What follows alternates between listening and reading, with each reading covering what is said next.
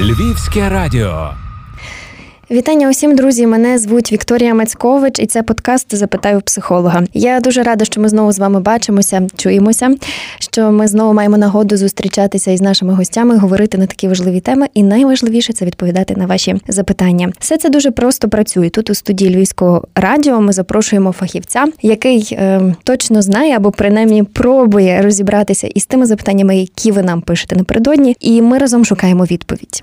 І сьогодні у нас направду зірковий гість людина, яка відповідала за психотерапію всього міста. Чудовий лектор, психолог, психотерапевт, автор книги Стіни в моїй голові. Як жити з тривожністю і депресією? Та-дам! Володимир Станчишин, нині гість нашого подкасту. Привіт, Володя. Привіт, Віка, і привіт всім, хто буде слухати нас, чи хто зараз слухає нас. Я думаю, що сьогодні має бути дуже сподіваюсь, трепетно, але дуже цікаво. Ми обрали таку дуже особливу тему, доволі складну, про те, як е, звикати з думкою про те, що помирає близька людина, про те, що можливо вона важко хворіє, і е, отак я вам трошки привідкрию завісу. Поки ми спілкувалися, Володя сказав, що цю тему насправді любить говорити про це, так?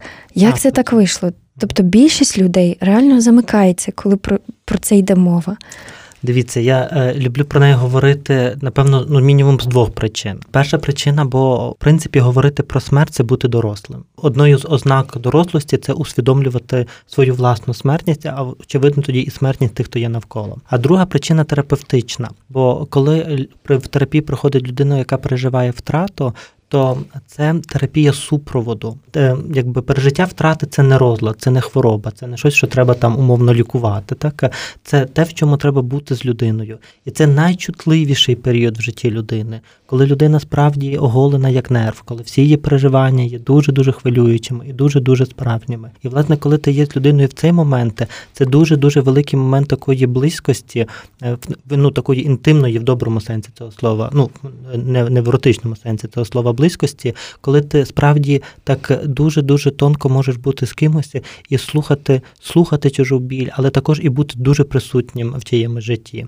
І тому я дуже люблю цю тему, бо мені ти можеш бути найбільш чутливим за всіх всіх інших тем, яких ну ніби з якими можна звертатися до терапевта. І тому це якби доросле життя каже нам, що треба говорити про смерть. Е, а терапія каже, що треба бути що я е, якби я не знаю всіх питань, які на сьогодні чекають. Я щойно отримав карточки, е, на яких будуть питання, і я так переглянув просто кілька питань. То якби в нас буде багато, то напевно нас дуже часто е, нам хочеться поставити питання, як це все пережити, як цим всім бути. Але відповідь насправді є такою дуже, дуже простою переживати, просто бути в процесі, і це те, що мені дуже подобається у втраті. А як гадаєш, чому людям так складно про це говорити? Ми насправді отримали багато запитань, але водночас не було такого ажіотажу, як, наприклад, коли ми говоримо про самооцінку. Наприклад, так чому чого люди бояться? Дуже просто самооцінка так якби веде нас до покращення життя, а втрата в нашому уявленні веде нас до погіршення життя. І завжди, якщо є, ну і втрата нас асоціюється все-таки з ну ніби з важкою, з поганою річчю, так ніби щось, чого ми не хочемо переживати. І все, чого ми не хочемо переживати, ми хочемо так би уникнути і не бачити цього. Так би. І це стосується багатьох речей, які нам не подобаються. Так Ми ми просто ніби уявляємо, що цього немає. Воно є все рівно, але, але ми від цього відмежовуємося. Втрата одне з най, ем, найскладніших наших питань, тому що вона незворотня, вона не має можливості повернутися назад, нічого не можна виправити. І втрати вони направду бувають дуже різними. І втрата, і відчуття власної смертності. То це якби трохи різні теми, але вони ну, мають один дотик е, ну, надвою смерть. Так? Е, це то якби вона незворотня і вона буває дуже різною, бо можна втратити людину, коли людина довго-довго-довго відходить. Е, це король Філіп, який помер нещодавно. Так? Це він він довго відходив, і йому було 99 років, і прийняти цю смерть це так би віддати данину королю Філіпу. Але коли помирає твоя дівчина, якій 25 років, яка загинула в автокатастрофі, і ти не чекав цього. Ти не думав про це, то це точно це змінює основу буття. Це забирає в тебе відчуття безпеки в тому, що ти завтра зможеш жити, і це стикає тебе з холодною реальністю відчуття власної смерті. Так, І тоді воно стає дуже-дуже страшно. А про власну смерть також усвідомлення, що мене більше не буде, воно занадто складне для того, щоб навіть інколи доторкатися до нього. І все ж, і тому ми хочемо від цього відмежуватися. Тому більшість людей, коли ми кажемо, давай поговоримо про смерть, давай поговоримо про смерть, то е, більше людей скаже, типу, давай, давай поговоримо про що небудь інше. Не цього бо, бо немає відповіді, бо ти в кінцевому результаті ти не можеш ти точно не можеш знати, що буде. Ти можеш вірити в Бога і вірити, що буде рай, можеш вірити в реінкарнацію, можеш вірити про те, що мозок виключиться і нічого не буде. Але напевно ти не знаєш.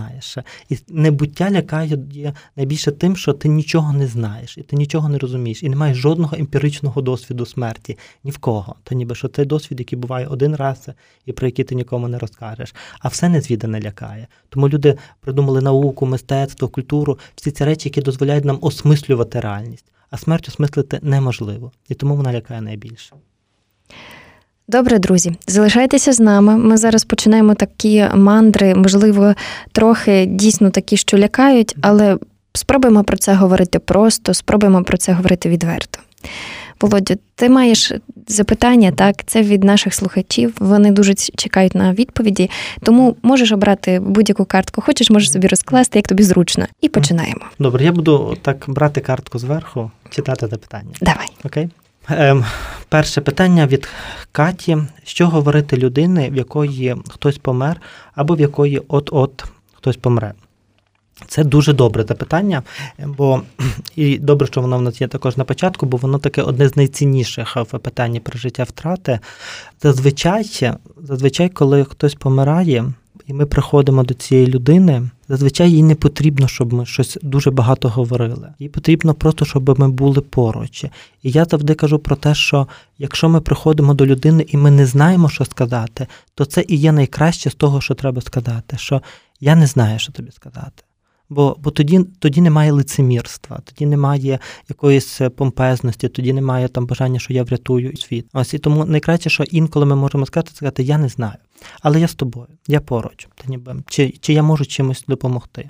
Я побуду десь тут.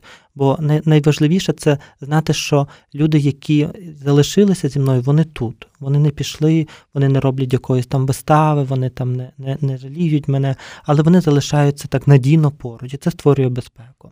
То це одне точно, що ми можемо знати, це що я поруч, я тут, е, запитатися, що можна допомогти. Е, друге, я би сказав, що є кілька ем, речей про емоції, які треба сказати, що коли людина, яка ну, переживає втрату плаче або злиться, то також бути в її емоціях. Казати, окей, ти зараз плачеш, то нормально, що ти плачеш, плач. Або окей, ти злишся, ти ненавидиш Бога, це цілком нормально, що ти зараз ненавидиш Бога. Тобто стати підтримкою і в жодному випадку не вчити людей, які переживають втрату, як її переживати правильно. Ну, типу, тобто, не плач, перестань плакати. Це найгірше, що можна почути. Не плач, або знайдеш собі іншого чоловіка, або там о, добре, що в тебе є ще інші діти, або ну Бог добрий, він знає, що є, що він робить. Я не хочу в момент ніякого доброго Бога. В цей момент Бог забрав у мене найцінніше, що в мене було. Там мою половинку, чи мою дитину, чи моїх батьків. В цей момент я маю право відчувати все, що я відчуваю. І завдання тих, хто є поруч, не виховувати того, хто переживає втрату, ні Богом, ні тим, бо деколи ми чуємо, що не плач, бо твої діти на тебе дивляться, ти маєш бути сильна, бо ти тепер там відповідальний за всю чи сильний, ти відповідальний за всю сім'ю. Цей е, там давай зберися, ну ніби чи якісь інші речі. Ні, в цей момент у мене прірва в голові, тобто загинула дуже важлива особа. І тут, напевно, Катерина на бо Катерині ми відповідаємо, що буде також залежати від того, хто помирає, бо бо це різні різні пережиття втрати, те, що ми вже сьогодні згадували короля Філіпа, це також пережиття втрати. Ми всі трошки сумуємо. Це і дуже інше пережиття, коли помирає хтось дуже близький тобі, хтось дуже раптово, чи дуже несправедливо, чи коли хтось помирає на війні, це ще інше пережиття втрати. Бо тоді в нас з'являється ідея, що цього могло би не бути. Ось і тому, якби бути поруч, це найкраща відповідь. І не вчити людину, якби як вона має себе поводити. Бо про пережиття втрати є одне дуже важливе правило, що немає правильного чи неправильного пережиття втрати. Так як ти відчуваєш, так як ти е, переживаєш його, так і є для тебе правильно. І моє завдання біля тебе просто бути в цей момент будь-яких твоїх емоцій. І знати, що всі твої емоції відчай, жах, ненависть, хандра, е, там якісь ну, депресивні стани, сум, печаль, вони всі є дуже нормальними. Вони всі такими і мають мають бути. І коли я поруч із тобою, то якби я тоді стаю тобі опорою, за яку ти можеш триматися, але ти не можеш не переживати. Бо, власне, тому і ми маємо тему пережиття втрати. Це річ, яку треба пережити. Це не річ, яку можна оминути, яку можна сказати, що ні, її не буде. Тому говорити ми повинні. Слова тут відіграють, тому Катерині дякую за питання, бо слова відіграють тут дуже важливу роль. І вони мають бути дуже-дуже простими. І ми маємо бути дуже в позиції того, що ми просто тут. Окей? Гарно. Рухаємося далі. Добре. Наступне питання анонімне. Володю, трохи справ собі мікрофон, щоб тебе було добре чути. Угу. Як відпускати людину, яка відійшла, і перестати горювати за нею? Ну окей, ну о, якби відпускати людину, яка відійшла, перш за все горювати. Я кажу про те, що має бути період горювання. Він не має бути коротким, і це також буде залежати від того, хто помер. Якщо помер ваш дідусь і бабуся, то вочевидь, що ви будете горювати по-іншому, ніж коли помирає е, ваш хлопець або дівчина, так то буде зовсім інше горювання. Але головна концепція дозволити собі горювати. Що я не маю мати ідеї, що я маю там ну швиденько це пройти і далі зажити новим життям. Ні, якщо сьогодні мені хочеться плакати, я плачу. Якщо сьогодні мені хочеться згадувати, я згадую. Якщо сьогодні мені хочеться якби бути бути в цьому, то я є в цьому, так ну ніби бо зі всіма своїми відчуттями. Це є якби ознаки, по яких ми потім можемо побачити, ну ніби що ми переживаємо втрату.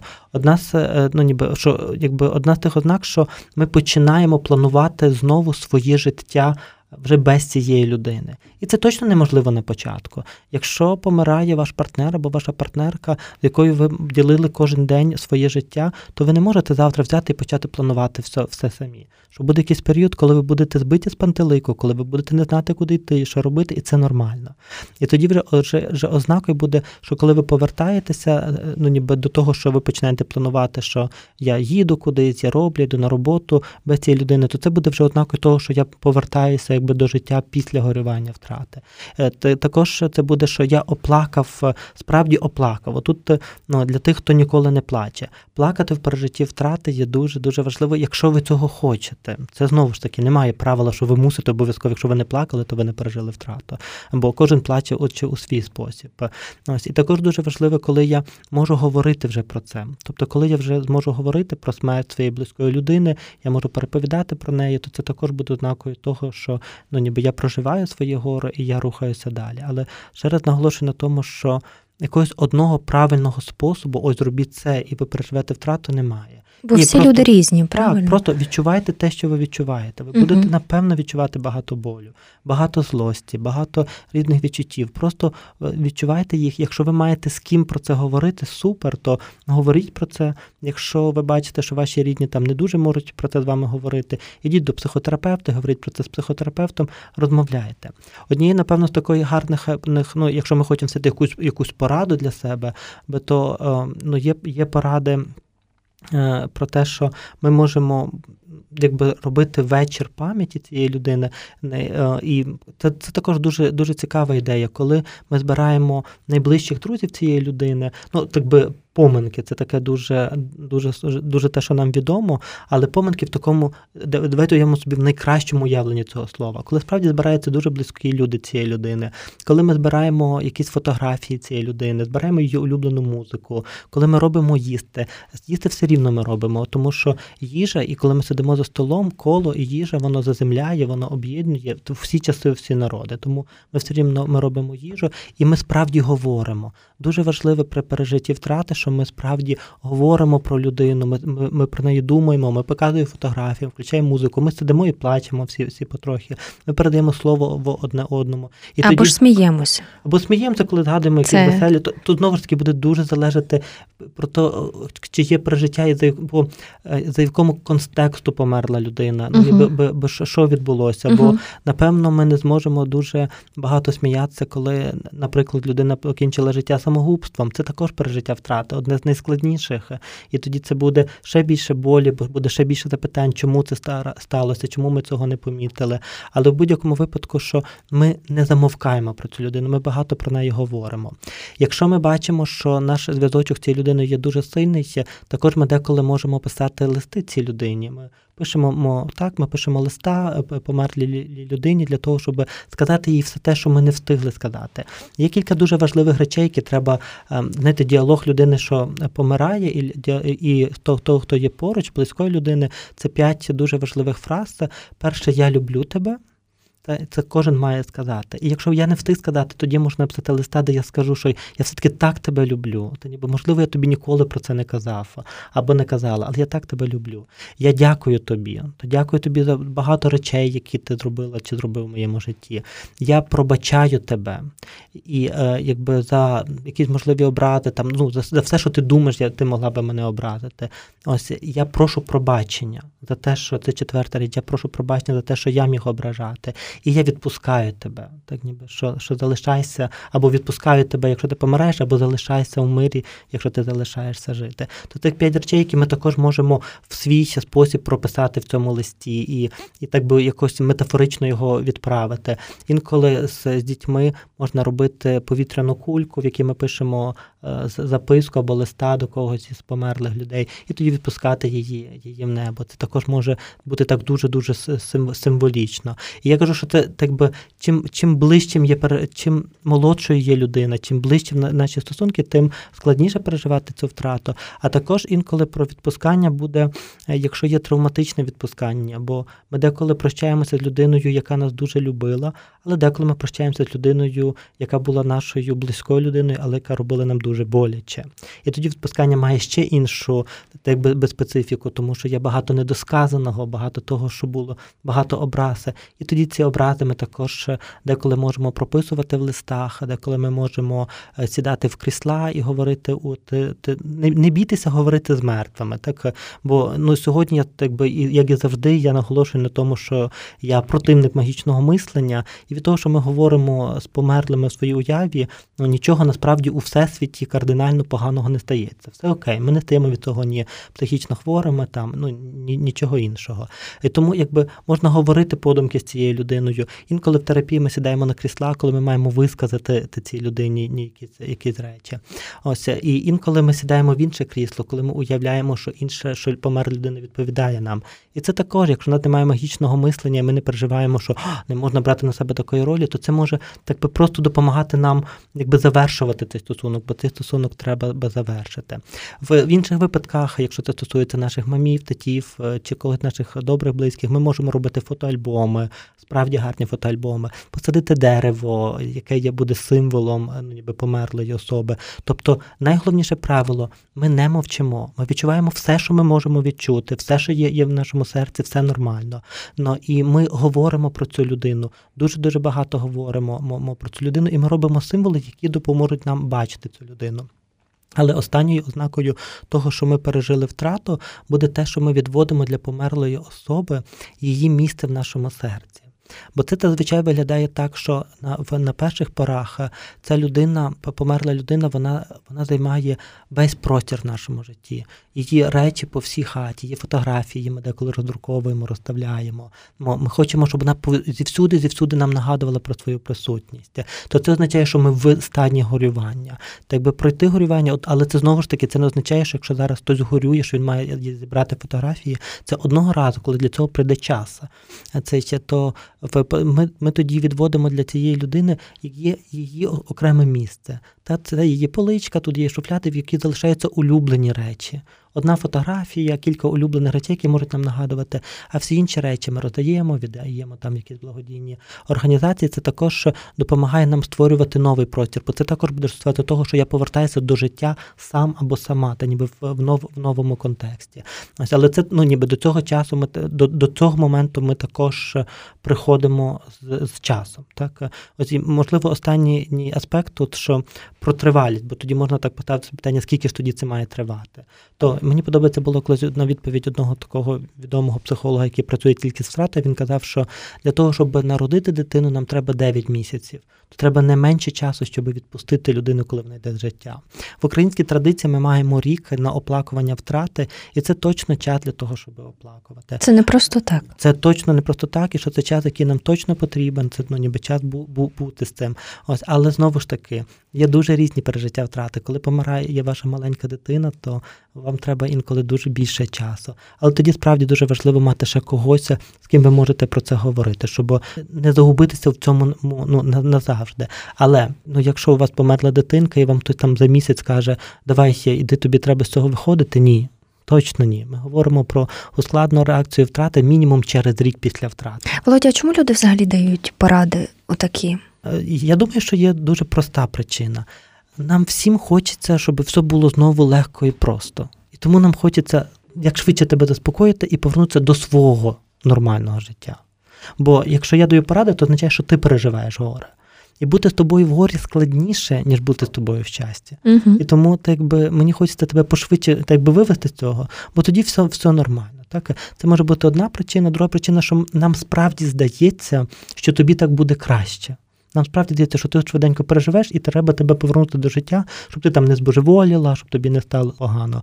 Але насправді це не зовсім безпечно, тому що насправді.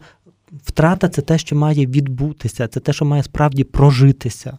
Ось і тому, якби ми деколи з добрих намірів е, можемо це робити, але воно все рівно виходить ну ніби не на добре. Добре. Добренько. Добре, так. думаю, ми тут відповіли, бо ми так не не відповімо на всі запитання. Ми дуже намагаємося, щоб вам було комфортно, не дуже тривало чути, але це речі, які треба проговорити. Окей, Ярослав питається нас, що означає, коли померла людина, сниться у вісні один раз, багато раз, що робити? Окей, е, ми сьогодні мали. Я сьогодні мав клієнтку, з якою ми власне про це говорили. Її мама сниться е, у вісні, і тоді в неї з'являється там магічне мислення, що може мама її кличе за собою, там чи ще щось. Або щось е, там не не донесла, не не, не досказала, так, або про щось попереджає. Попереджає, так. І то ми маємо купу таких історій.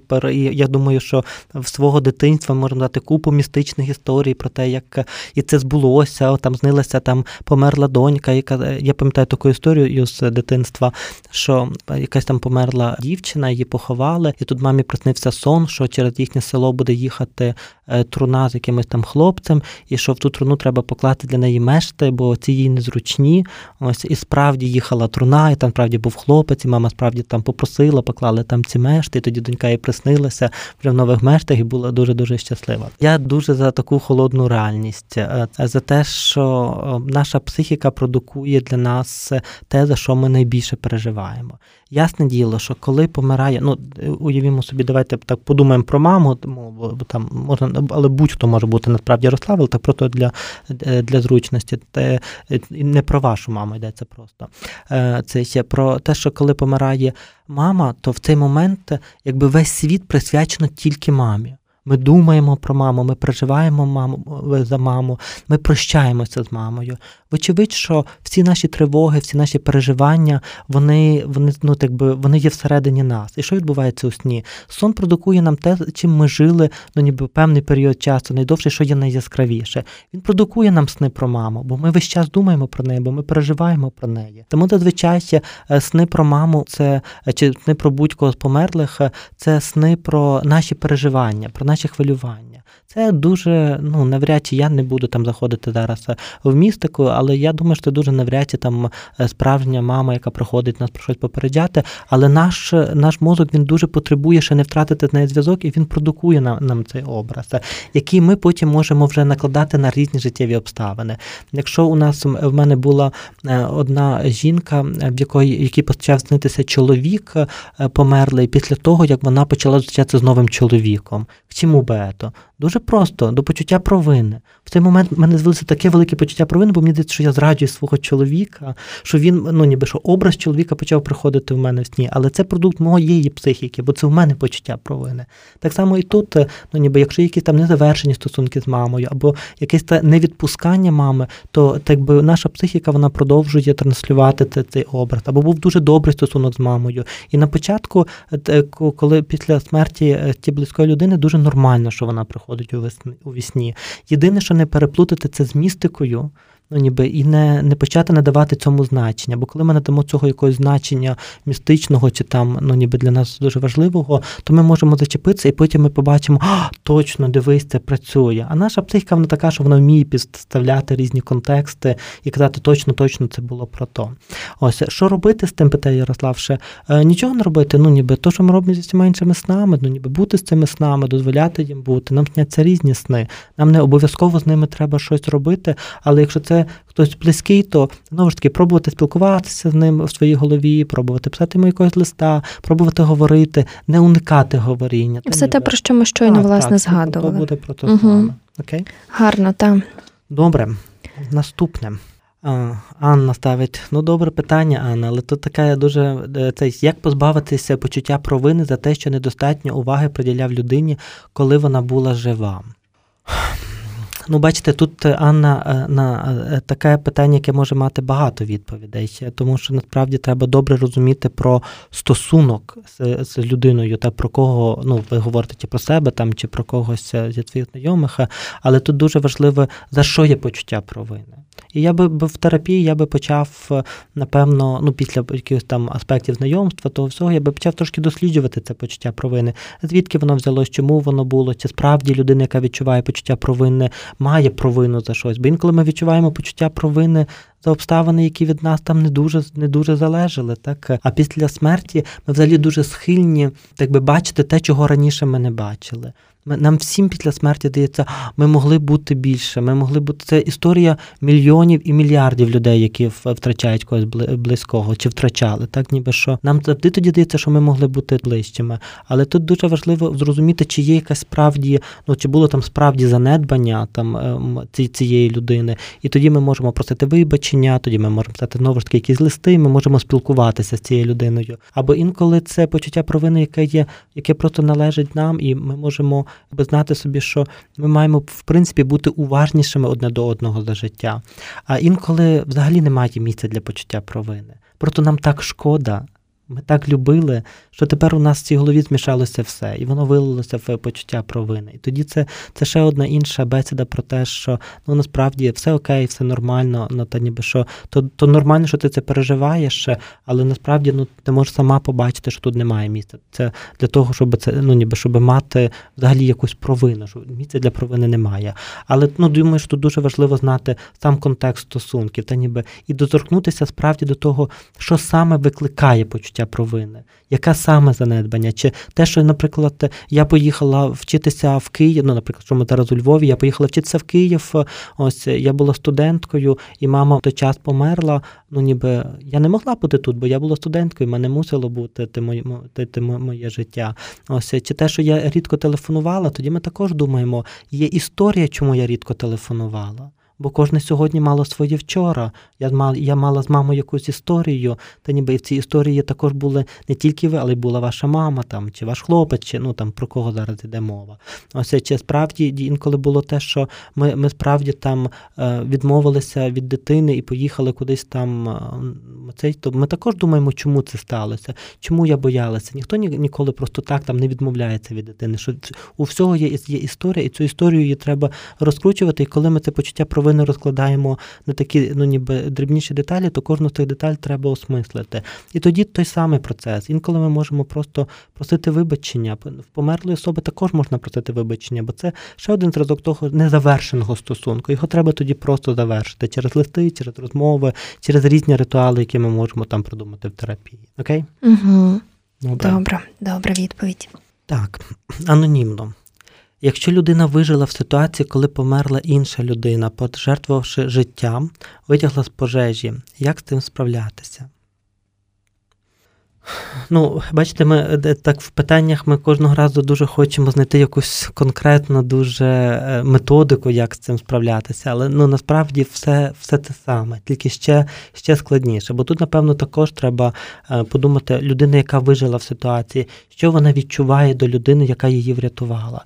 Вона відчуває почуття провини, вона відчуває відчуття сорому, вона відчуває відчуття того, що краще би вона вона була на місці цієї людини. Але також вона відчуває вдячність, також вона відчуває безмежну любов до цієї людини.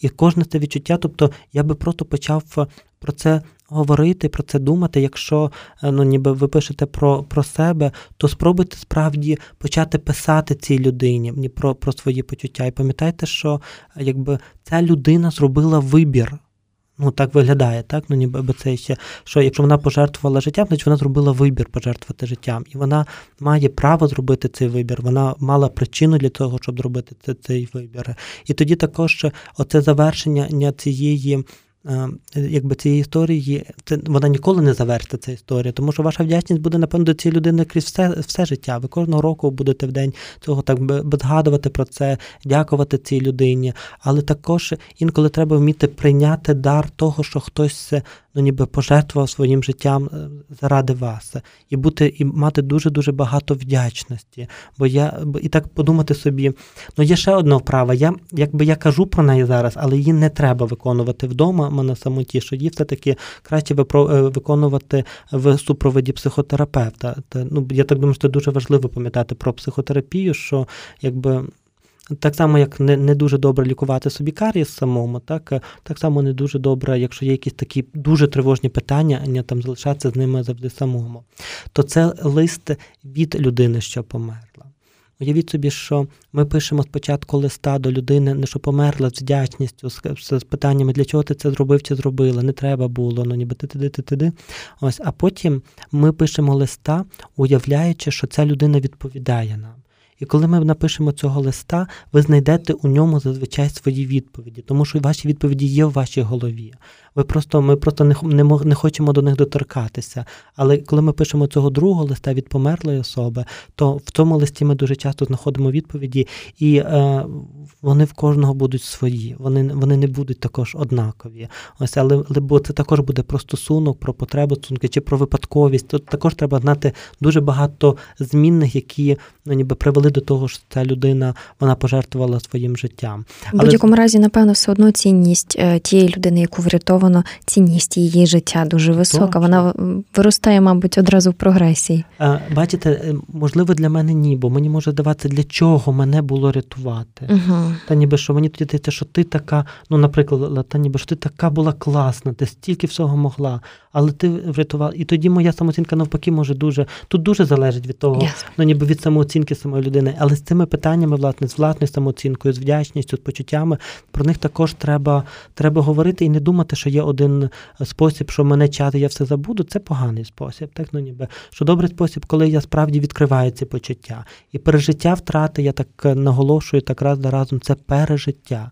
Тут головне завдання не лікувати клієнта, а тут головне завдання бути у всіх пережиттях. І найскладніше, що є для для тих, хто переживає втрату, це те, що дозволити собі переживати всі ці відчуття. І так само в цьому випадку нам, напевно, треба буде просто дозволити собі пережити всі відчуття і поставити всі запитання, і, і спробувати пошукати на них відповіді. І є ще одне правило: на деякі питання ми ніколи не знайдемо відповіді. І з цим також нам прийдеться так би крок за кроком вчитися жити. Але це не означає, що нам не треба їх ставити. Окей? Добренько, я е, зачитаю запитання угу. власне від нашого слухача. Ми е, пропустили його, даруйте і не внесли вчасно на картку. Угу. От, але воно було, і воно таке. В принципі, ми це трошки проговорювали, але все ж володя твоєї уваги. Якщо дуже швидко через хворобу помер батько, ми розуміли, що до цього йде. Як відпустити біль? Пройшло вже 5 місяців, а відчуття, наче він ще живий. Анонімне запитання. Пройшло всього лише 5 місяців. У вас раптово помер батько. Зараз не треба відпускати біль. Зараз треба дати болю бути в вашому житті. Так ніби що е, якби відчувати його. Це не так багато часу. І спробуйте справді, ну, коли людина до мене приходить на першу що зустріч, і ми говоримо про пережиття втрати, я обов'язково прошу цю людину розказувати про якісь добрі спогади е, про того, хто хто помер. Чому це важливо? Тому що у нас якби е, кільце втрати, воно дуже болюче. І коли ти біля цього кільця, воно стискає тебе зі всіх сторін, ти не можеш деколи дихати настільки боляче. Але під цим кільцем є величезний резервуар життя цієї людини. І коли ми ми поринаємо в спогади про цю людину, в добрі спогади, ми фактично набираємося кожного разу ресурсу для того, щоб кожного разу так би виринати в цьому пережитті втрати. Тому дуже добрим способом є, якщо у вас помер батько, він помер раптово, говоріть про батька, зустріньтеся знову ще раз всі, ще раз спробуйте е, розказувати історії. Напишіть про нього. У мене була одна клієнтка, яка казала, що вона буде писати книжку спогадів про свого чоловіка, бо це було тут дуже залежить ну, ніби від того, який, який у вас є стосунок. Але найголовніше, що мені хочеться вам сказати, що пройшло всього лише 5 місяців, і то так. Так нормально, я не знаю, слово нормально тут підходить, але так нормально, що зараз вам боляче, і ви не можете його відпустити, і вам все ще здається, що він живий. Але раз ви пишете сюди, і раз ви ставите це запитання, значить у вас є вже і дуже багато усвідомлення.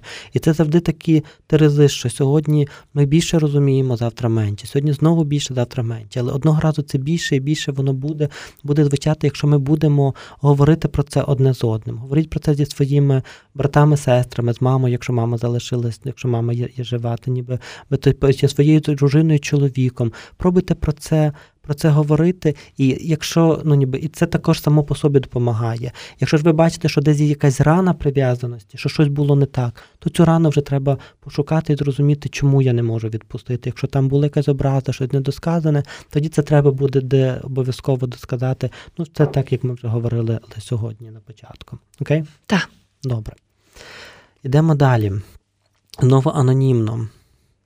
А що робити, коли діагноз не смертельний, але все ж складний? Що можу розрадити? Як не заглядати в майбутнє, в якому сам себе програмуєш на все погано? Ну, е, бачите, я я так я не знаю, що робити, щоб розрадити. Ну, ну бо коли ти дізнаєшся про складний діагноз, то в цей момент то важко зараз відчути якусь ну, ніби радісний момент, тому що складний діагноз це також пережиття втрати, це пережиття мого звичного способу життя, мого звичного спілкування, це е, це втрата відчуття безпеки, в якому ти перебував, бо ти не знаєш, як він буде розвиватися далі. І тому я думаю, що тут є той самий принцип, що не наше завдання вмить навчитися бути щасливими і веселими і, і суперсильними. Нас дуже часто вчить система що це наша система тоталітарна, ніби бути сильними, нічого не відчувати, ти ніби ми все переживемо. Але ні, ну ніби що коли боляче, то просто болить, і все тут. І це це те, в що, в що я справді вірю. Якщо мені сьогодні боляче, я плачу, чи я психотерапевт, чи я священник, чи я ведуча радіо, то ну ніби, якщо мені сьогодні кажуть про те, що ну ніби що я сьогодні не зможу більше ходити, мені буде дуже боляче. Я нічого не маю ну, проти людей, які не можуть ходити. Але коли це стосується сьогодні мене, і я вчора міг ходити, то це буде дуже боляче. І єдине, що я можу робити в цей момент, це відчувати цей біль. Я не можу від нього відмовитись. Бо коли я від нього відмовляюся, я одразу починаю казати, ні ні ні в мене все буде добре, ні ні ні то я починаю заперечувати. І заперечення буде нормальним етапом прийняття складного діагнозу. Так буде абсолютно нормально. Я думаю, що майже всі, хто отримує складний діагноз, в якомусь періоді свого життя вони заперечують його. Вони кажуть, ні, це точно на це ще. І я не кажу, що так не має бути, але але якщо ми вже говоримо про те, що, що щоб зрозуміти себе краще, то насправді в цей момент нам дуже страшно. Нам страшно, що наше життя вже ніколи не буде таким, як воно було вчора. І це те тоді, від чого треба відштовхуватися, те ніби що мені страшно, мені боляче, і це нормально. І я знову ж таки не маю якогось способу, щоб не мати цих відчуттів. І тоді на якомусь етапі життя я починаю роз, розділяти свої емоції і свої думки. І я починаю, бо думки я можу аналізувати. У мене є там думки, що все там, ніби все буде погано, мене залишить дружина, я там нікому не буду потрібний. І це думки, та, ну, ніби, і тоді а думки думки ми аналізуємо, і ми можемо питатися дружини, що вона про це думає. Тобто ми ми все рівно наводимо містки спілкування, е, ну ніби з тим, за, за кого ми переживаємо. Ось, або ми можемо самі аналізувати і думати про те, що якщо я сьогодні не зможу ходити, ну я, наприклад, кажу, на ну, такому так, прикладі, так. то ну ніби я зможу, ну мені важко буде до вас заїхати в студію, оце, бо у вас круті сходи, але зрештою я зможу знайти радіостанцію, яка не, не так високо, ось і там записувати подкасти. Ми над цим працюємо насправді. Ні, добре, то не то не претензії для радіо. Я розумію, що ми всі в австрійських будинках. Наш офіс також не дуже, на жаль, не дуже доступний е, для для людей на візках, але ну ніби що на сьогодні є є те, як є. Але я можу думати тоді, якби думати далі. Але це буде дуже не скоро. Ну що тоді, не замикатися, так? Говорити, говорити далі цей, але знову ж таки, якщо в якийсь момент мені хочеться замкнутися і побути в собі, то також не треба підходити до людини, яка зараз отримала якісь складні діагнози, і давати її, знаєш, розкручувати її на бесіди. Стоп, ну ніби дайте мені побути, бо інколи я хочу побути зі своєю біллю сам. І я можу про це сказати. Я не хочу сьогодні, окей. Але це не означає, що завтра ви не можете прийти знову. Так, ну ніби що завтра ви можете приходити. Тому якби переживати біль, від'єднувати мої думки і емоції, а емоції проживати, думки можна ну, можна аналізувати. Але зазвичай на перших етапах прийняття складного діагнозу нам важко що-небудь аналізувати, тому більше ми все-таки будемо говорити про просто про прийняття того, що, що, що це не просто, це складно, що ми ненавидимо світ, ми думаємо, що це несправедливо, що це не мало статися з нами, або чому це сталося з нами. Ми жили таке добре життя. Всі ці питання, які ми мусимо собі ставити, з якими ми мусимо, на жаль, просто бути. І відповіді, на які ми будемо шукати ще довгий-довгий час. Так, вдалих пошуків. Йдемо далі. Я знаю, що якби знаєш, в мене таке сьогодні відчуття, що я якби я не можу відповісти. Я знаю, що нам дуже хочеться, щоб в нас була якась така проста відповідь на складні uh-huh. запитання. І я розумію, що мені би так сьогодні хотілося дати так би, надії кожному, що ну ніби що ми рухаємося все рівно вперед. Ну ніби що що все класно, але я не не знаю відповідей на всі запитання. Я не знаю відповідей не тому, що я там погано вчився в школі, а тому що на деякі запитання немає відповідей. Ми ніколи не зможемо знайти відповідь, чому хвороба обрала саме мене, або саме мою дитину, або саме моїх батьків. Чому автокатастрофа забрала саме мою дружину чи мого чоловіка? Ми ніколи не знайдемо відповіді на це запитання. Ми ніколи не знайдемо відповіді на запитання, чому так важко. Ми ніколи не знайдемо відповіді на запитання, чому ми були такими ревними християнами, але це сталося з нами. На це немає. І тому, якби ми вчимося жити у світі, де немає відповідей на всі запитання. І тому, власне, пережиття втрати це така тема, в якій ми вчимося відчувати і просто бути в процесі, але в якому немає такої програмної установки, що зробите ось це, і ви завтра все пережили. Ні, бо так не буває, бо це йдеться про найтрепетніше переживання в моєму житті. Добре, але рухаємося до наступних питань. Які ознаки здорового горювання, коли близька людина йде з життя? Ну, я думаю, що ми більш-менш відповідали вже на ці запитання, що ми е, плачемо, е, це ще ми е, якби даємо собі відчувати ті всі емоції. Ось ми говоримо про цю людину, ми згадуємо багато про цю людину. Ми від, відносимо їй. Ми, по-перше, ми визнаємо реальніше, що та людина померла. Бо це також дивись, ми вже дійсно це так. обговорювали. А давай ми трошки так е, вчепимо mm-hmm. цю історію. А як можна нездорово горювати? Які є такі е, основні коли ми заперечуємо, коли коли коли щось того, коли ми заперечуємо того, що людина ну, в принципі померла, коли ми кажемо, ні, то точно неправда. Він просто поїхав на заробітки. Він ось ось прийде. Та ніби що він буде. Тобто, бо першим день буде визнати реальність втрату. Коли ми це заперечуємо, то і заперечуємо довгий час, то це буде означати, що щось йде не так. Коли ми кажемо, у нас все добре, ми нормально справляємося. Коли ми не даємо виходити своїм емоціям, вони замикаються, на те, ми стаємо озлобленішими, самотнішими, ми відвертаємося від людей, то також це буде ну, ніби ознакою того, що не, не все добре. Е, якщо ми є в депресії, ну такий вже в депресії, яка має, бо депресія також є одною з ознак пережиття втрати. Але якщо ми вже є в такій депресії, яка має там ну, класичні всі симптоми, ми то також ми будемо говорити, що ну, що ми так би трохи, трохи застрягли в цьому. І якщо все це відбувається більше року так. То то тоді ми вже будемо говорити про ускладнену реакцію на втрату. І вже ускладнена реакція на втрату це не зовсім природній процес. Це процес, в якому вже потрібно людині допомогти зрозуміти, чому вона в цьому застрягла. Угу. Okay? Так, рухаємося далі. Добре. Як говорити з дітьми про смерть важливих для них людей? Діти, так. Супер, це також дуже гарне питання. І перше правило говорити з дітьми. Так, дуже то, то так також, ну ніби що я в терапії зустрічав дуже е, ну ніби що багато е, людей, які е, в дитинстві мали пережиття втрати когось із батьків чи дуже рідних людей, і з ними про це зовсім не говорили. То на сьогоднішній день ми маємо дуже просту концепцію, що з кожною дитиною про смерть треба говорити. Відповідь на це чому? Відповідь дуже проста, бо дитина і так знає. Вона знає про це, але в неї також є всі її емоції, переживання, і вона також е, десь має їх висловити. Вона так е, з кимось із дорослих має їх прожити. Тому, перше, це для того, щоб дитина проживала емоції. Друге, для того, щоб зняти з дитини відповідальність, тому що діти дуже часто схильні відчувати себе е, ну ніби всесильними. Вони uh думають, що якщо я помолюся за маму, то боженька мене почує, а боженька мене не почув, то я починаю відчувати почуття провини, що я погано молилася. Тому дуже важливо, коли ми говоримо з дітьми, щоб зняти з них почуття провини. Це не твоя провина, це ну ніби так просто є, це даність. Ну ніби що е, це що зараз мама, вона ну в залежності знову ж таки тут буде від віку дитини, де говорити з п'ятилітньою дитиною, з 12-літньою дитиною різні розмови. Так і там 12 років ми вже будемо більше за принципом реальності, що мама не має є цей, але ну якщо ми є в там віруючій сім'ї, але що мама чекає на нас, ну ніби що це не кінець. Це якщо це там маленька дитинка, то ми кажемо, що мама зараз на хмаринці, але мама більше не прийде. Але ми повідомляємо. Дивись, а є таке, що люди, наприклад, не кажуть або обдурюють просто. Угу. Ну що, наприклад. Власне, через оцей травматичний ефект, який може виникнути, що ну я не знаю, давай ми візьмемо, наприклад, домашніх тварин. Угу. Та вона втекла просто. Це ну правильно казати ні. неправильно. Точно ні.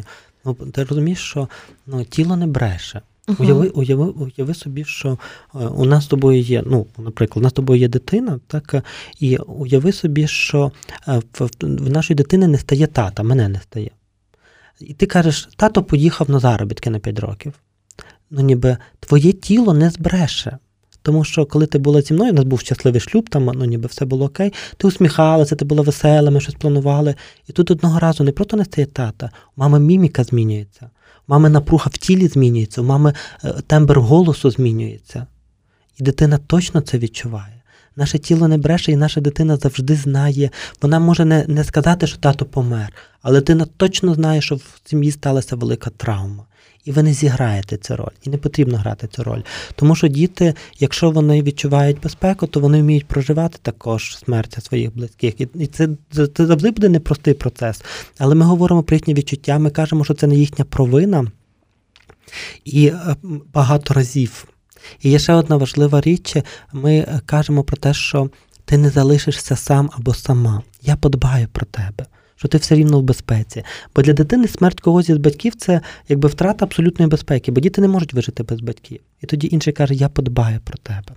І тоді ця історія вона розкручується багато. ну, те, що ми з дітьми також говоримо про про померлих, навіть якщо ми там Зараз будемо говорити про песика і про котика, то також про котика ми також можемо згадувати, як нам було весело, як ми його любили, і дати дитині прожити, прожити її відчуття. Бо ми таким чином вчимо дитину проживати, ми вчимо її жити, та ніби, а не не втікати, бо не можна жити, прожити життя, пройшовши його між капельками. Що інколи на нас падає дощ, та ніби, і ми стаємо мокрими. Інколи нас б'ють і нам боляче, і ми не можемо уникнути. Інколи ми падаємо, розбиваємо коліни, ми плачемо. І то нормальний процес життя. Життя не складається. Е, пам'ятаєте фільм е, мультик? Е, ми його дуже любимо тролі, першу частину. Другу ні, другу ми не, зовсім не любимо. А першу тролі дуже любимо, і там вона вся головна героїня каже, що життя це каксики і веселки, а головний герой все хоче доказати, що життя це не тільки каксики і веселки. Так от, в житті є багато каксиків і веселок. Але життя це не тільки кексики веселки. І тоді, так би бути, в принципі, реальності, ну ніби для дитини також є дуже-дуже добре. Окей? Так. Скільки добре. в нас там запитань? У нас ще є з вами чотири запитання. Ну, добре, ми добре рухаємося насправді. Угу. Так. Як бути в даний час ковідної хвороби, коли дуже багато людей довкола помирає? Яке має бути сприйняття і реакція адекватна? Ну, я думаю, що так би щоб весь попередній час ми відповідали на це питання. Так, але тут знаєш, є ще такий момент цієї такої напруги, коли це не просто щось страпилося, а коли це масове таке, знаєш. Тобто, коли ми щодня читаємо ці новини, і вони на нас так чи інакше впливають. Тут, тут я більше тоді е, я радше готовий говорити ну, про тривогу, про те, що у нас піднімається постійно рівень тривоги, і тоді, якби, ну, е, якби по-перше, наш мозок звикає до збільшення рівня тривоги, та ніби що це часом ми стаємо так більше толерантними до тривоги. Ось, по-друге, ну ніби аби також говорити про це, говорити про те, що сьогодні мені сумно, мені мені страшно знаходити людей, з якими я можу цим ділитися. Але в кінцевому результаті я також вчусь жити в цій новій реальності. В цій новій реальності я вчуся жити за принципом, що ну не всі масово помирають. Бо це також, коли ми кажемо, що як жити в час, коли всі масово помирають, що ми маємо на увазі, коли ми кажемо, всі масово помирають? Не всі масово помирають. Так, зараз е, більше людей помирає, але це не масова смертність. Тобто я би дуже також вибирав для себе мову, якою я говорю і пояснюю світ собі сьогодні. uh Що так сьогодні є, ми в червоній зоні, і сьогодні є якби збільшена небезпека захворіти на ковід, але не всі помруть від ковіду. І багато людей подолає ковід, а багато людей подолає його безсимптомно. Так ну ніби що коли, бо бо чим більшу мову налякувань ми говоримо, то тим тим страшніше нам стає. Тож те, те, що стається з вакциною в Україні, нас вже настільки залякали різними страшилками про вакцину. Різного роду. Різного роду. Що ми просто не робимо найпростішого, щоб подолати вірус ковід. Та ніби ми не робимо вакцину. Та ну, ніби не не, не колемо собі вакцину. Та ми відмовляємося від неї. Тому що ми живемо в нереалістичному світі, де дуже багато історій розказано, що всі масово помирають від е, вакцини, всі ну, всіх там чіпують, або всі там, знаєш, е, не буде другої вакцини, і це приведе до погіршення, а це взагалі там просто вода. Чи І тоді це так багато цього всього, що ми не робимо дуже простих речей. Так, зараз більш тривожний момент, але ми знаємо, що нам не треба ходити на дискотеки. Ми знаємо, що нам не треба ходити зараз е, на на великі тусовки. Ми знаємо, що в магазинах е, в громадських місцях е, ми маємо бути в, в, в масках. Ми знаємо також, що нам треба частіше мити руки. Так, оце те, що ми мусимо сьогодні. Тобто, ми вертаємося, якщо ми говоримо про ковідне переживання того, що відбувається навколо, то нам треба заземлятися і повертатися до принципу реальності, що є методи, які на сьогоднішній день допомагають нам е, справлятися, і тоді, якби дуже часто ми самі починаємо розганяти паніку. Якщо помирає хтось конкретний, помирає мій сусід, так, я точно це про життя втрати, я тоді ну, ніби плакаю. У мене з'являються екзистенційні питання про про життя, про смерть, я з кимось них проговорюю. Але якщо я просто не читався в інтернеті про те, що там ну, ніби всі масово помирають, то може я щось не то читаю в інтернеті. І може мені не треба цілими днями гортати Фейсбук-сторінку. Я взагалі в такому випадку кажу, що е, те, що стосується ковідної е, ситуації в Україні, треба читати з 19 до 19.15. От все, що ви за той проміжок встигнете прочитати, щоб прочитати статистику і основні речі, цього вистачить. Весь інший час нам не треба гортати кожних 15 хвилин. Нам все таке нагнітання тоді. Так, бо я нагнітаю, нагнітаю себе цей, але подивіться, це е, можливо, я не знаю, в який день ви слухаєте, але можливо за вікном світить сонце сьогодні. Так, ніби можливо розпускаються дерева, можливо, вони вже цвітуть, ну ніби що. Можливо, ваші діти сьогодні щасливі, покажуть вам щасливі малюнки. Ми не помремо всі завтра обов'язково. Немає масового помирання. Є вищий рівень небезпеки стосовно захворіти на ковід. І тому є засоби більш ефективні, менш ефективні ефективні, але вони їх їх треба дотримуватися. І я так дуже ну ніби дуже за то вболіваю, тому що я знаю, що те, якою мовою ми говоримо, призводить до того, що ми, ми відчуваємо. І дуже часто наша мова є катастрофічна. Її трохи треба дека катастрофізувати, правильно? Складне слово мені далося, я молодець. Це ще, але це не означає декатастрофізувати стати ковід-дисидентами. Ні, тобто не, не ти в іншу крайність, ні, це мене не стосується. Це мене стосується я можу захворіти на ковід, я можу з невеликою ймовірністю, але я можу померти від ковіду. Але це не означає, що сьогодні моє життя повністю припинилось. Це означає, що сьогодні я не буду їхати в маршрутці біля людей, які на мене дихають чи чи, чи кашлюють, ну ніби без маски. Там, З холодним чи розумом. Так, і тоді, uh ну ніби uh тоді рухатися далі. Це таке ну, заземлення. Тут знаєте, візьміться за, за, за стіл просто і почніть е, трошки глибоко дихати для того, щоб просто трошечки заземлитися і і сказати собі, що все окей. Та ніби що можливо я сьогодні катастрофізую. Якщо щось реальне стається в вашому житті, звертайте до того реального випадку і не робіть з нього загальну тенденцію. І позитивно, можливо, більше мислити, так? Позит... Я не люблю слово позитивно мислити. Ну так, до речі, Реалі... це вже таке кліше. Реалістично мислити. Я не хочу мислити позитивно, що о, все буде добре, ми всі переживемо ковід. Ні, ні, дивись, а наприклад, якщо ми дізнаємося, що хтось таки захворів, так не драматизувати в цій ситуації, напевно. Ні, але не... питатися, ну ніби, але якщо би ти сьогодні захворіла, Віка, я би хотів подзвонити до тебе і запитатися, угу. як справи. І більше того, я би хотів, е, я прошу своїх е, клієнтів, якщо вони хворіють на ковід, я прошу їх, щоб вони писали мені, як справи. Я хочу знати, що з тобою відбувається. Це не проста хвороба, це не просте захворювання. Та ніби це справді може призвести до до, до різних. Я хочу бути з тобою в цей момент. Я не можу до тебе там прийти і ну ніби це, але я хочу чути тебе це. Але це не означає, що я дзвоню і кажу, Боже, ти нещасний, на що за що Що тепер буде? Ну, ніби, Ні, окей, давай дивитися. Ну ніби якщо давай uh думати, що можна зробити, як як потрапити в лікарню. Ну ніби що, що принципи реальності це не принципи суперпозитивчика, що о, все буде добре. Бо я не знаю, як буде. Так, до речі, є випадки, коли позитив навпаки заважає людям так. трохи. Ну, триматися. Е... Угу. Триматися середини золотої, так намагатися її шукати. Принципу реальності. Угу. Так. так. Якщо ти сам дізнаєшся свій діагноз про важку хворобу, що потрібно робити? Плакати. Напевно, на початку мені здається, що що плакати, е, заперечувати в залежності, про яку важку хворобу ти дізнаєшся, в якому віці. Ну, Якщо ми там візьмемо, що мені 35, і я дізнаюся про те, що у мене там рак мозку 4 ступеня, і мені лишився там місяць, так, то це буде ну, ніби одна реакція, так, ніби що я буду плакати, я буду злитися коротко, і я скажу собі, що я хочу цей місяць будь-що провести там зі своїми дітьми і зі своєю дружиною.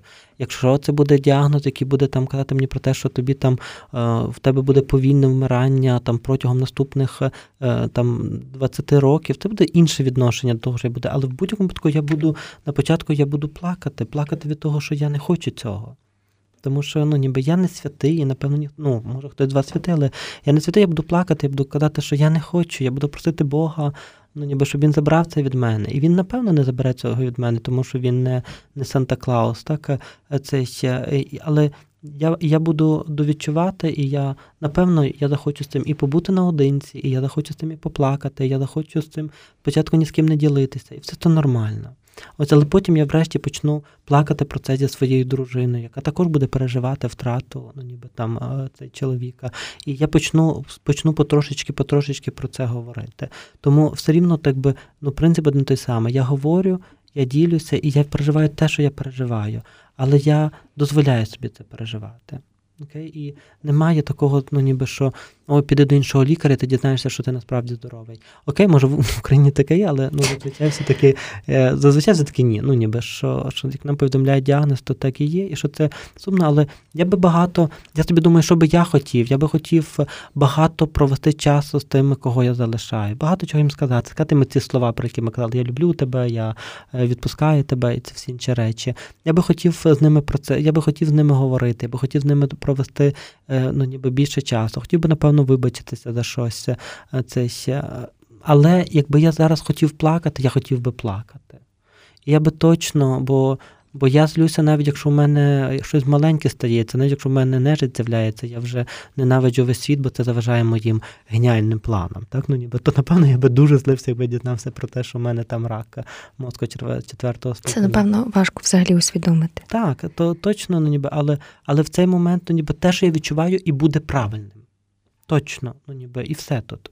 І дати собі ну ніби без цим бути. Тому що, напевно, стратегія однієї людини не зовсім підходить там стратегії поведінки для іншої людини. Стратегія ні, але ідея, ідея про про те, що я відчуваю, вона є дуже важлива. Хоча то, то думаю, що ти можеш бути права, бо для для декого з нас, і думаю, для мене також дуже важливим буде етап заперечення. Коли буду казати, ні, це неправда. І він потрібен мені. І також це є навіть правило для лікарів, що коли ми коли лікарі повідомляють діагноз е, пацієнтам, то якби вони не доганяють потім тих пацієнтів і не доказують, що це діагноз правий. Вони дають пацієнтові побути в запереченні, тому що нашому мозку потрібен час для того, щоб е, опрацювати цю інформацію. Комусь треба день, комусь треба тиждень, комусь треба місяць. Хтось має тільки день, хтось має тільки місяць. Тут залежить вже від того, що ми що ми повідомляємо. Окей? Так. Добре. Що робити, коли дитинка народжується із важкою хворобою? І в Європі, коли батьки дізнаються, що в дитини буде важка хвороба, то можуть зробити аборт. Е, на жаль, е, на жаль, в Україні також, е, якщо дізнаються, що вашої дитинки може бути важке захворювання, вам також, на жаль, можуть і напевно будуть пропонувати робити аборт.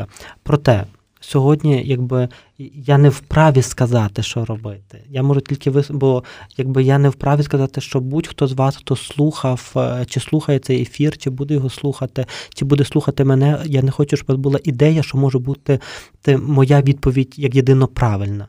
Я можу сказати, ну ніби тільки свою відповідь, яка буде правильною, тільки тільки для мене не, не це. Це те, що е, будь-яка дитина, яка народжується, вона народжується, і це просто дитина. Це ніби що ми дуже часто схильні бачити е, діагноз і не бачити дитину. Але коли ми будемо бачити дитину, на першому місці за нею діагнози. Тоді в нас не буде поставати питання про те, робити аборт чи не робити. Ми однозначно будемо знати, що не робити. І зараз е, е, ну, ніби людьми, з якими я працюю, коли їм пропонують робити е, тести на ці вже на другі тести, я як називається, коли вже ті болючі тести на те, щоб визначити нозологію, чи вона точно буде, чи не буде. Вони відмовляються по дуже простій причині, бо вони кажуть, що ми будемо народжувати, що цінність життя дитини це не цінність життя здорової дитини, це цінність життя будь-якої дитини. І я я вболіваю за життя будь-якої дитини. Проте я в жодному випадку не хочу сказати батькам, які прийняли рішення про те, щоб зробити аборт, що як ви могли чи цей окей, тобто у вас є свої ну ніби своє бачення. Це справді дуже непросто, і є багато різних обставин, які ну призвели до до, до цього. Тому тут одні, однієї правильної відповіді немає. Я тільки хочу, щоб можливо хтось хто буде колись, хто буде вагітний, чи є вагітний, хто думає про це. Я би так дуже хотів, бо я знаю дуже багатьох батьків, які мають дітей з особливими потребами, е, чи, чи з інвалідністю зараз правильно казати.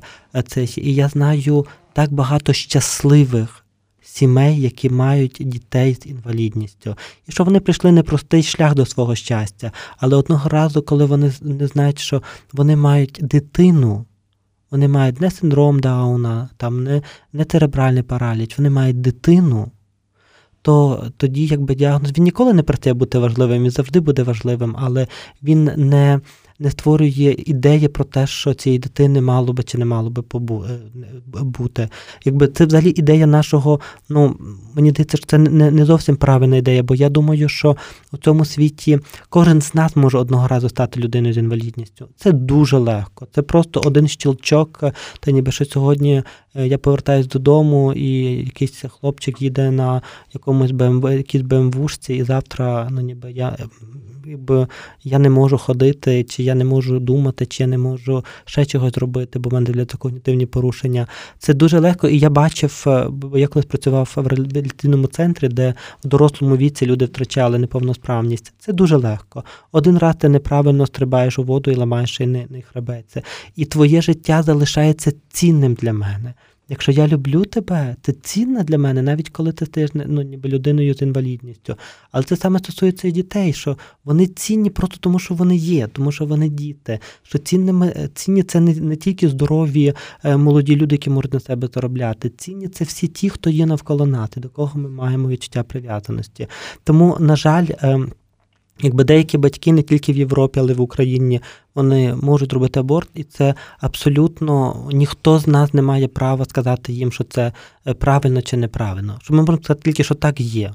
Ось це ще. Я сподіваюся, ну ніби що також є дуже багато батьків, які скажуть так життю своєї дитини, тому що це буде непросте життя.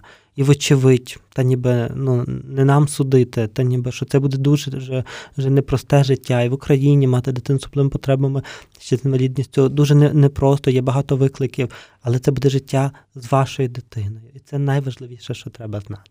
Дякую Може, тобі дуже за цю відповідь. Вона сподіваюся, багатьох надихає. Супер. І останнє питання знову від Каті.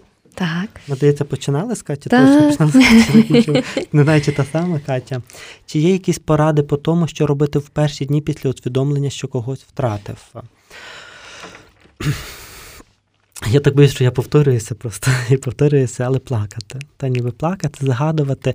Я дуже багато кажу про загадувати. Загадуйте про про померлу особу. Спробуйте, якщо ви маєте брата, сестру, ну дуже рідну, кого також стосується це втрата, спробуйте сісти і просто багато згадувати світлих моментів, гарних моментів, тримати на думці цю цю особу, дозволяти собі плакати. Знаєте, сльози мають перетворитися. Я кажу, от напевно, що добре, я собі згадав е, про одне визначення, яке я дуже люблю, що сльози мають перетворити смуток у світлу печаль. І світла печаль це те, що залишиться з нами назавжди. Що е, ми ми, будемо ми будемо згадувати радісні моменти через е, таку якби плівочку суму, але та плівка суму вона буде надавати особливої гостроти цим радісним моментам. І ця світла печаль для, для того, щоб вона народилася одного разу в нас, в нашому серці, ми маємо точно якби навчитися е, бути зі своїми всіма емоціями, ділитися зі своїми зі своїми емоціями і пам'ятати, що немає правильного чи неправильного прожиття втрати. Все, що нам відбувається зараз, є нормально. На тому, мабуть, ми будемо завершувати власне наш сьогоднішній епізод. Я дуже дякую тобі, Володя, за те, що ти прийшов. І насправді трохи нам це викристалізував і трошки, можливо, е, допоміг усвідомити. Усе те, особливо те, що насправді важко дається до усвідомлення. Угу. Супер. Я дякую вам, що ви далі почали цю тему підняли, бо я думаю, що вона справді знаєте, пережиття втрати це річ, яку ми не можемо так би оминути своєю увагою. Тому що кожного, кожне, кожне наше життя одного разу стикається з втратою. Та ніби ми втрачаємо близьких, втрачаємо здоров'я, втрачаємо роботу, ми втрачаємо так багато різних речей, втрачаємо інколи надії, ілюзії, втрачаємо дитинство. Ось і що кожного разу це супроводжується великим смутком. Якщо цей смуток буде вміти трансформуватися в світлу печаль, то все добре. Так побудовано життя, та ніби покоління за поколінням, та ніби воно завжди відбувалося саме так. Воно завжди відбувалося з пережиттям втрати. Дякую, що мав мужність про це нам сьогодні розповідати, цим ділитися. Дякую вам. Друзі, якщо направду відчуваєте, що не справляєтеся, то просто йдіть до фахівців. Це насправді дуже помічна річ. Ми дякуємо за те, що ви поставили нам стільки запитань, за те, що вони такі глибокі, вдумливі, і за те, що ви нас слухаєте. Мене звуть Вікторія Мацькович. Це був подкаст Запитаю психолога, і ми обов'язково почуємося і побачимося ще. На все добре. Львівське радіо.